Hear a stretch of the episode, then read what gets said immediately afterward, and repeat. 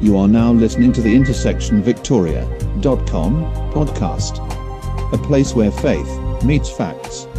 A podcast made for the thinking Christian and the skeptic. I believe in a God who holds the heavens and the earth in existence. I believe that on the basis of rational evidence. Frederick Hoyle both said this there is no way to explain the origin of life, and I'm quoting Hoyle now, in an earthbound explanation. Hello, nerds, earthlings, either one. Now, the nerd factor in this video is fairly high, so the boredom factor might be high as well. It's not my most exciting video, but I want to go over the history of the university. Now, the term university didn't exist until uh, the Italian University of Bologna, Bologna, Bologna, Bologna, Bologna, in 1088 current era, or AD as we used to call it. But institutions of learning have been around since as long as we have recorded history. So the Sumerian culture is the oldest recorded culture, and they had an institute for scribes, and that was 3,500 years ago. So we know that you go forward in time to the Egyptian culture, Babylonian, Greco-Roman, etc. You have some form of institutionalized uh, learning. Now, the famous painting by Raphael during the Renaissance period. Uh, it's a painting known as, and this was in the 1500s, the 16th century. It's a painting known as the School of Athens, and it depicts the greatest thinkers of Greco Roman lore, and that's Socrates, Aristotle, Plato, etc., Pythagoras. Now, they were around before the time of Christ, so in the BC or BCE era, and they did not have an actual school, so there was no such thing as the School of Athens. But this painting simply represents the four pillars of Greek thought, and that's logic or philosophy, po- poetry and music, so culture, and then theology, and finally law. And that was the comprehensive system the Greeks used to describe all of reality. Now, in 400 AD, or current era, in Nalanda, India, an institute for learning, the National Institute for Learning was founded. And it lasted for 800 years before it was destroyed in 1200. So it's one of the longest standing universities in history. After the Muslim world overtook northern Africa and pushed out the what was then the Christianized Roman Empire out of northern Africa, the Moroccan Institute of Learning uh, was put up in the 9th century, so the 800s uh, current era or AD. Now, skip forward a little bit, and now you see the explosion and the appearance of what's become the phenomenon of the university. And it was sort of a climactic push towards, ever since Christianity was made legal by Constantine in the 300s AD, Christianity become to formalize institutions within Europe.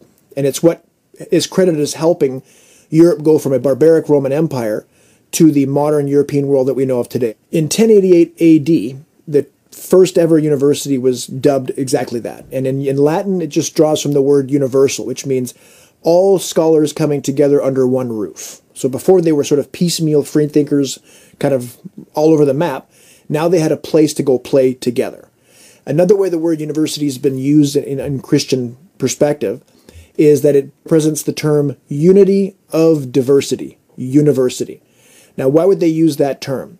Well, if you look at the diverse subjects taught in a university, you've got math in one department, then you've got psychology in another one, you've got law in another one, you've got uh, biology taught somewhere else.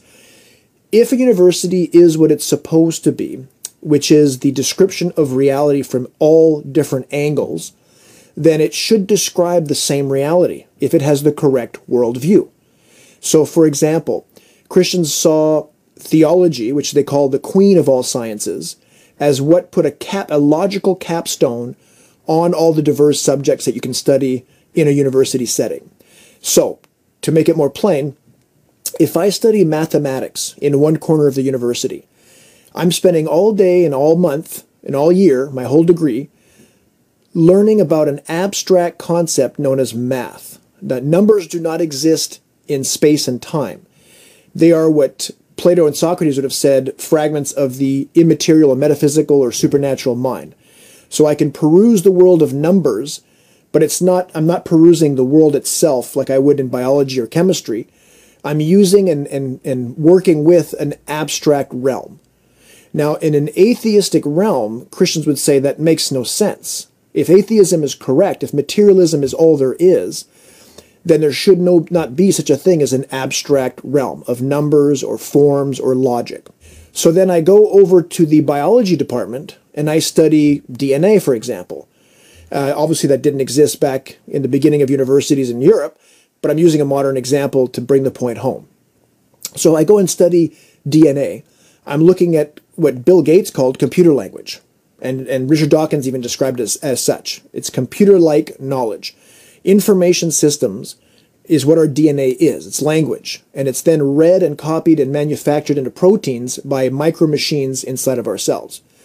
So then I look at that and I go, gee, that doesn't seem to support materialism, at least not random, purposeless materialism. How could we get this type of information? You can't get information from matter, you get information from mind. So I'm looking at biology, seems to point to a theistic worldview. Let's say, I'm just making an argument. And then I go to math class and I'm perusing an abstract field of numbers and concepts and logic. And then I go to psychology class and I read about how if a, if a human does not have purpose, they tend to commit suicide. So there's a small example of how could you make all of those, how could you thread in logical format all of those diverse views that are real fields of knowledge, unless you put a theistic framework on top of that university. A, a, materialistic culture cannot, by definition, make sense of humans' thirst for purpose or meaning. And it certainly cannot describe that DNA, our base biological reality, is an information system surrounded by micro machinery, like a factory, a car factory. That's the basic. So that's why the term university to the Christian mind has meant the unity of diversity, which can only be logically threaded together through Christian worldview or a theistic worldview. So then, after the Bologna, Italy university was erected, then you have across the pond, you've got the uh, Oxford University in, in England in 1096. Then you have in Spain the University of Salamanca in 1134. And then 1160 comes the University of Paris. So you're starting to see the Christian tradition of formalizing Christian thought in a singular institute start to pop up more and more. And that's sort of the history of the Big Bang of our Christian institution known as the university, which is now a worldwide phenomenon. Now, in the 1200s, Thomas Aquinas, uh, who's kind of dubbed now as the father, one of the fathers of the modern scientific revolution.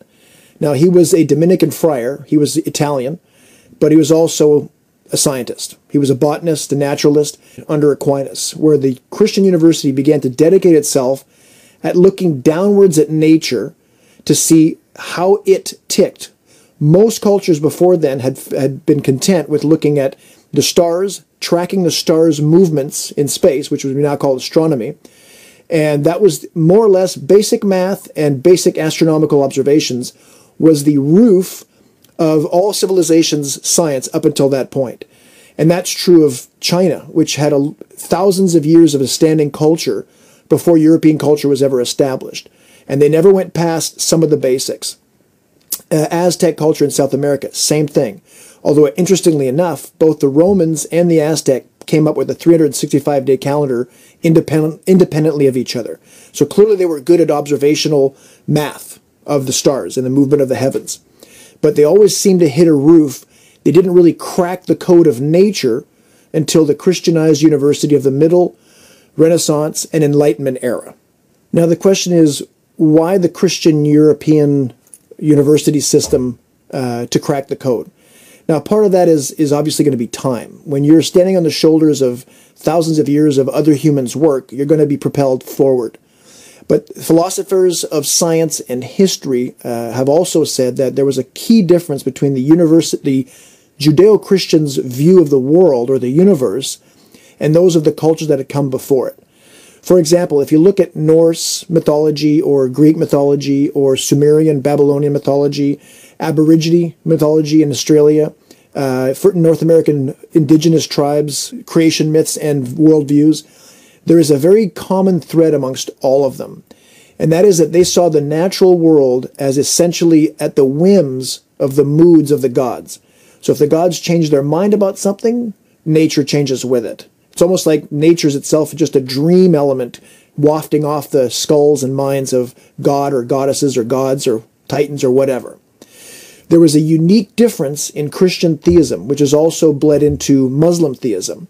And the notion in the Old Testament, when it talks about nature and the world and creation, is was that creation itself or nature was separate from God, not an extension of him or her or them, but clearly a separate mechanism that worked not on moods or supernatural whim, but on laws, wisdom, and rules that's embedded in the Old Testament scriptures, and it bled over into Christian thought. On top of that, we believed as Judeo Christians that our minds were made like that of the Creator, in the image of the Creator. So we thought like the Creator.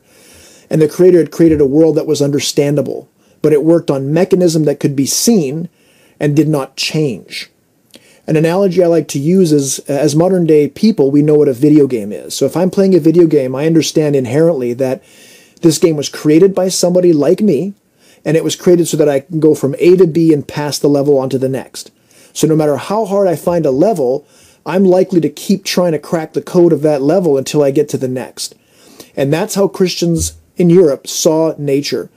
We must be able to understand how it works, and it has to work along a mechanical, repeatable, observable fashion. So we wanted to pass the video game, so to speak, of understanding scientifically how things worked. And that's precisely what happened. Now, obviously, most during a, a, time when culture in Europe was overwhelmingly dominated by the church, almost everybody who was a, who was a who's who of the think anybody who was a thinker that worked officially for the church or the university would have to at least pay lip service to claiming to be Christian. But I took a list of just those who actually showed some sort of moxie towards Christianity. So, in other words, people who did a lot of work, extra work for the church, or a lot of extra writings on Christian principles, theology, and thought. People who had evidence of truly believing Christianity. And of that group, I came up with a small list of who's who's that Christians did build the scientific revolution in the medieval, Renaissance, and Enlightenment era. Nicholas Copernicus was a Polish mathematician and astronomer.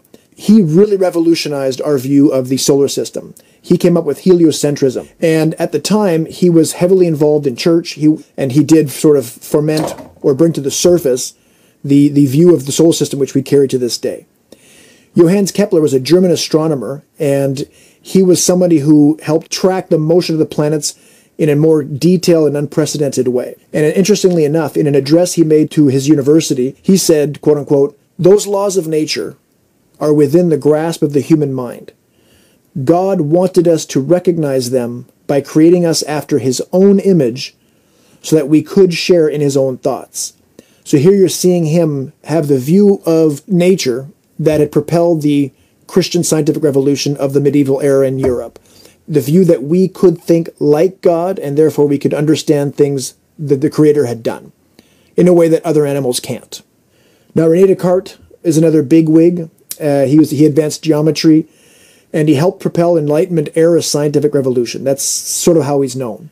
Blaise Pascal was a boy genius who turned into a heavyweight in the math and physics world.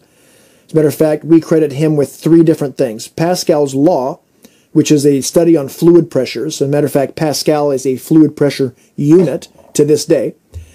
Uh, Pascal's theorem, which is a mathematical theorem, and finally, and probably most famously, is Pascal's wager, which is a theological argument, which we'll make a video on uh, down the road.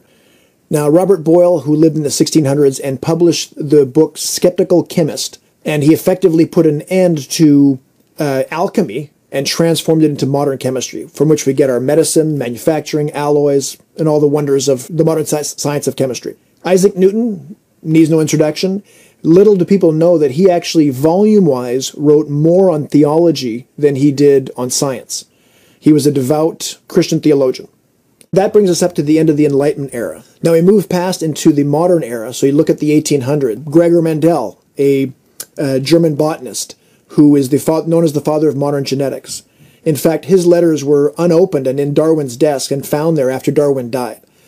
Louis Pasteur was one of the founding fathers of microbiology. Up until the 1800s, we had no idea what we had no germ theory.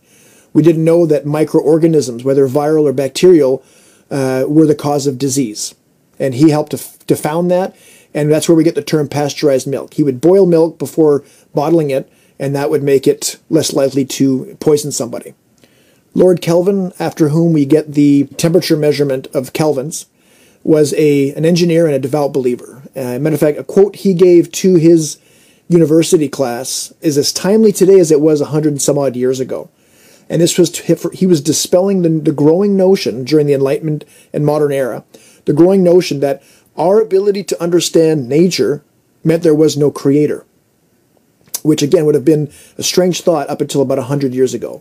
We're really seeing a cultural shift and not a logical reality come into play when we get the notion in our minds that somehow the belief that this world is ordered and structured intelligent being would make us less likely to pursue an understanding of it. So Lord Kelvin said, I have long felt that there was a general impression in the non scientific world that science believes it has discovered ways of explaining all the facts of nature without adopting any definite belief in a creator. I have never doubted that that impression was utterly groundless. Now, in the 20th century, and that, by that I mean from 1901 to the year 2000, uh, a majority of Nobel laureates, Nobel Prize winners, were religious and mostly Christian. For example, 65.4% of Nobel Prize winners in the last century were Christian. 20% practiced Judaism or believed in Judaism. That makes 85% of Nobel laureates Judeo Christian and only 10.5% were either atheist or agnostic. Now, as well, a 2009 Pew Research poll of the American Association for the Advancement of Science, the AAAS, which is the largest international, as much as it's called American, it's the largest international body of professional scientists. So if you make your living in science, whether you're a NASA engineer or physicist or a, a surgical a surgeon, a, medical doctor, a math professor, a college physics professor, whatever, a chemist for McGill and Orme. If you're a professional scientist, this is your largest international body, uh, professional body. Now, when they when they polled those people, and this is back in 2009, uh, they came to find out what were the religious backgrounds of their professional scientists, and what they came up with was this pie chart. And as you can see, uh, 16% were Protestants or mainline Protestant, 4% evangelical, 10% Catholic. So that makes a 30% chunk of professional scientists worldwide are Christian to this day. Now, if you add the 8% Jew, Jewish population of scientists, you've got a 38% chunk that are Judeo Christian. Other religions equals 10%. That means of the professional scientists living in our modern times, almost half of them, so 48% of them, uh, identify as religious in some form or fashion, mostly Judeo Christian. And the, the rest of the categories are not actually atheistic. There's only one slice of the pie that's atheist, and that's 17%. Those who are committed materialists. The I don't know or nothing in particular, which is what agnosticism basically, agnosticism means you claim not to know, that you don't have a final conclusion. So in that I don't know or undecided category, you've got 35% of the, uh, but the biggest group is still those that are religious. That's an interesting fact. It doesn't mean that religion is true. It simply means clearly the sharper your mind is does not mean that you become less religious. I think that is a fallacy. Common colloquialism in our culture, but I do not believe it stands up to scrutiny. So in a nutshell, the my point is this. The university was birthed out of Christian minds for good reason. And ultimately, faith and science are not opposed. That is why, as a Christian, I am intellectually satisfied. What my heart resonates with when I'm in communion with God my mind can be at peace with and rationalize fully when I study the world from any angle, whether it's biology or physics or math or history, etc. So there you go. Thanks for, if you followed me this far, you are truly a nerd, and I thank you for that. God bless. Thank you for joining us. Please visit our website and social media. Find us at intersectionvictoria.com. Goodbye.